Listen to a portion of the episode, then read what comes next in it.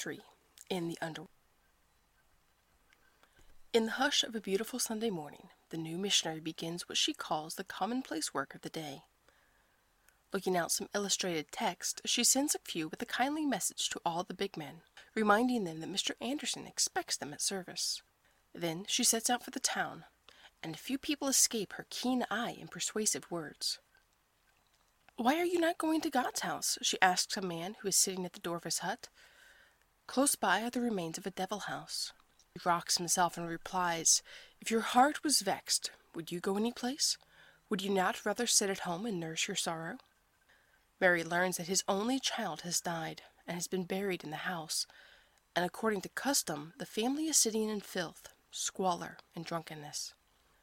She talks to him of the resurrection, and he becomes interested, and takes her into a room where the mother is sitting with bowed head over the grave, the form of which can be seen distinctly under a blue cloth that covers the ground.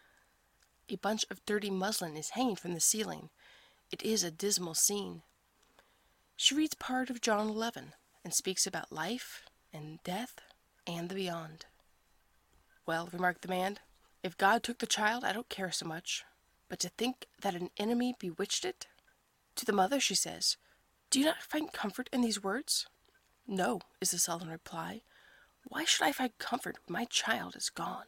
Mary pats her on the head and tells her how her own mother has found comfort in the thought of the reunion hereafter.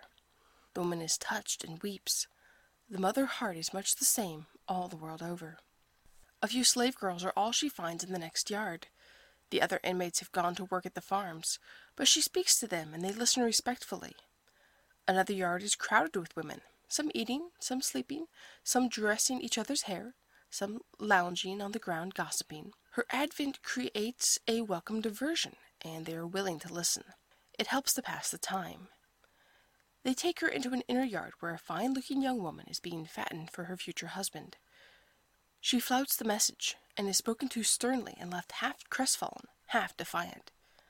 It is scenes like this which convince Mary that the women are the greatest problem in the mission field. She does not wonder that the men are as they are. If they are to be reached, more must be done for the women, and a prayer goes up that the church at home may realize the situation. Farther on is a heathen house, the master is dead, the mistress is an old woman, hardened and repulsive, the embodiment of all that is evil, who is counting coppers in a room filled with bush, skulls, sacrifices, and charms. A number of half starved, cowed women and girls, covered with dirt and sores, are quarreling over a pipe. The shrill voice and long arms of the mistress settle the matter and make them fly helter skelter. They call on Mary to speak, and after many interruptions she subdues and controls them, and leaves them for a moment impressed. She arrives at a district where the lady agents have long worked. The women are clean, pleasant, and industrious, but polished hypocrites, always ready to protest with smooth tongue and honeyed words that they are eager to be godwomen, but never taking the first step forwards. Mary, who is learning to be sarcastic, on occasion gives them a bit of her mind, and goes away heartsick but she is cheered at the next yard, where she has a large and attentive audience. In the poorest part, she comes upon a group of men selling rum. At the sight of the white mob, they put the stuff away and beg her to stay. They are quiet until she denounces the sale of the liquor. Then one interrupts. What for the white man bring them rum, suppose them rum no be good? He be God man bring the rum. Then what for God man speak so? What can she answer? It is a vile fluid, this trade spirit, yet the country is deluged with it, and it leaves behind its disaster and demoralization and ruined homes. Mary feels bitter against the civilized country that seek profit from the moral devastation of humanity. She cannot answer the man. A husband brings his woebegone wife who has lost five children. Can Ma not give her some medicine? She again speaks of the resurrection. A crowd gathers and listens breathlessly when she says that even the twin children are safe with God and that they will yet confront their murderers, the people start, shrug their shoulders, and with looks of terror slink one by one away. She visits many of the hovels, which are little better than ruins. Pools of filth send out pestilent odors. There is starvation in every pinched face and misery in every sunken eye. Covered with sores, the inmates lie huddled together and clamor only for food. One old woman says, I have prayed and prayed till there's no breath left in me. God does not answer. He does not care. To whom do you pray? I don't know, but I call him God. I tell him I have no friend. I say, You see me. I am sick. I am hungry. I am good. I don't steal. I don't keep bread from anyone. I don't kill. I don't speak with my mouth when my heart is far away. Have mercy upon me. Mary talks to her lovingly and earnestly, and when she leaves, the heart of the wretched woman is quieted and grateful. It is afternoon, and time for the Efik service at four o'clock, and Mary, a little tired with the heat and the strain, turns and makes for Mission Hill. Chapter 4 The Pull of Home It was not long before she had to revise her opinion of the climate. Nature was beautiful, but beneath its fair appearance lurked influences that were cruel and pitiless. Calabar needs a brave heart and a stout body, she wrote. Not that I have very much of the former, but I felt the need for it often when sick and lonely. Both the dry and rainy seasons had their drawbacks, but she especially disliked the former, which lasted from December to March, because of the smokes or harmattan, a haze composed of fine dust blown from the great African desert that withered her up and sucked out all the energy she possessed. She was frequently attacked by fever and laid aside, and on one occasion was at the point of death. But she never lost her confidence in God. Once she thought she had. It was during an illness when she was only semi conscious, but on recovering the clearness of her mind, she realized that she had given herself into his keeping and need not fear, and a sense of comfort and peace stole over her. So many attacks weakened her constitution and made her think oftener of home. She began to have a longing to look again upon loved faces, to have gray skies overhead, and to feel the tang of the clean, cool air on her cheek. I want my home and my mother, she confessed. It was homesickness, and there's only one cure for that.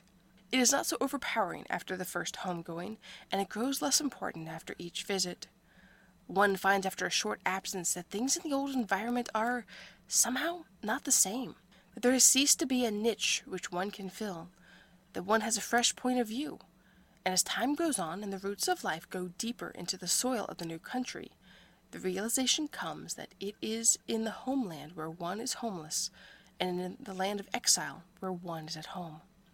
But at first the pull of the old association is irresistible, and so when her furlough was due, Mary flew back to Scotland, as a wandered bird flies wing weary back to its nest. She left Calabar in June 1879, proceeded straight to Dundee. During her stay, she removed her mother and sisters to Downfield, a village on the outskirts of the city, and was happy in the knowledge that all was well with them. Friends who listened to her graphic account of Calabar tell that even when she spoke of her desire to go up country into the unworked fields, and especially to the Okoyong district, but Daddy Anderson was opposed to the idea. Before returning, she wrote the Foreign Mission Committee and begged to be sent to a station other than Duketown, though she loyally added that she would do whatever was thought best. She sailed with Reverend Hugh Goldie, one of the veteran pioneers of the mission, and Mrs. Goldie, and on arrival at Calabar in October 1880, found her joy that she was to be in charge of Old Town, and that she was a real missionary at last. Chapter 5 At the Seat of Satan The first sight she saw on entering her new sphere was a human skull hung on a pole at the entrance of the city. In Old Town and the smaller stations of Kue, Akim, and Ikot Ansa, lying back in the tribal district of Ikoi, the people were amongst the most degraded in Calabar. It was a difficult field, but she entered upon it with zest. Although under the supervision of Duketown, she was practically her own mistress, and could carry out her own ideas and methods. This was important for her, for to her chagrin, she had found that boarding was expensive in Calabar, and as she had to leave a large portion of her salary at home for the support of her mother and sisters, she could not afford to live as the other lady agents did. She had to economize in every direction, and took to subsisting wholly on native food. It was in this way she acquired those simple, Spartan like habits which accompanied her through life. Her colleagues attributed her desire for isolation and native ways to natural inclination, not dreaming that there was a matter of compulsion, for she was too loyal to her home and too proud of spirit to reveal the reason for her action.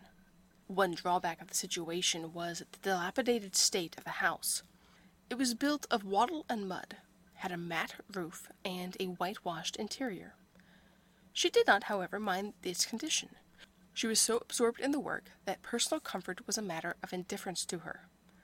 Her household consisted of a young woman and several boys and girls, with whose training she took endless pains, and who helped her and accompanied her to her meetings. Schoolwork made large drafts on her time at Old Town, Kue, and Akim. Young and old came as scholars.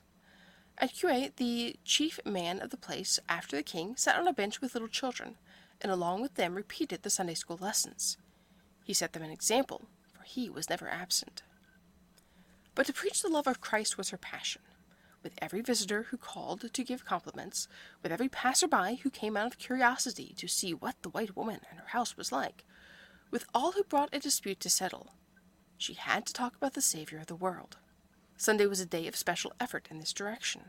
She would set out early for Kue, where two boys, carrying a bell slung on a pole, summoned the people to service.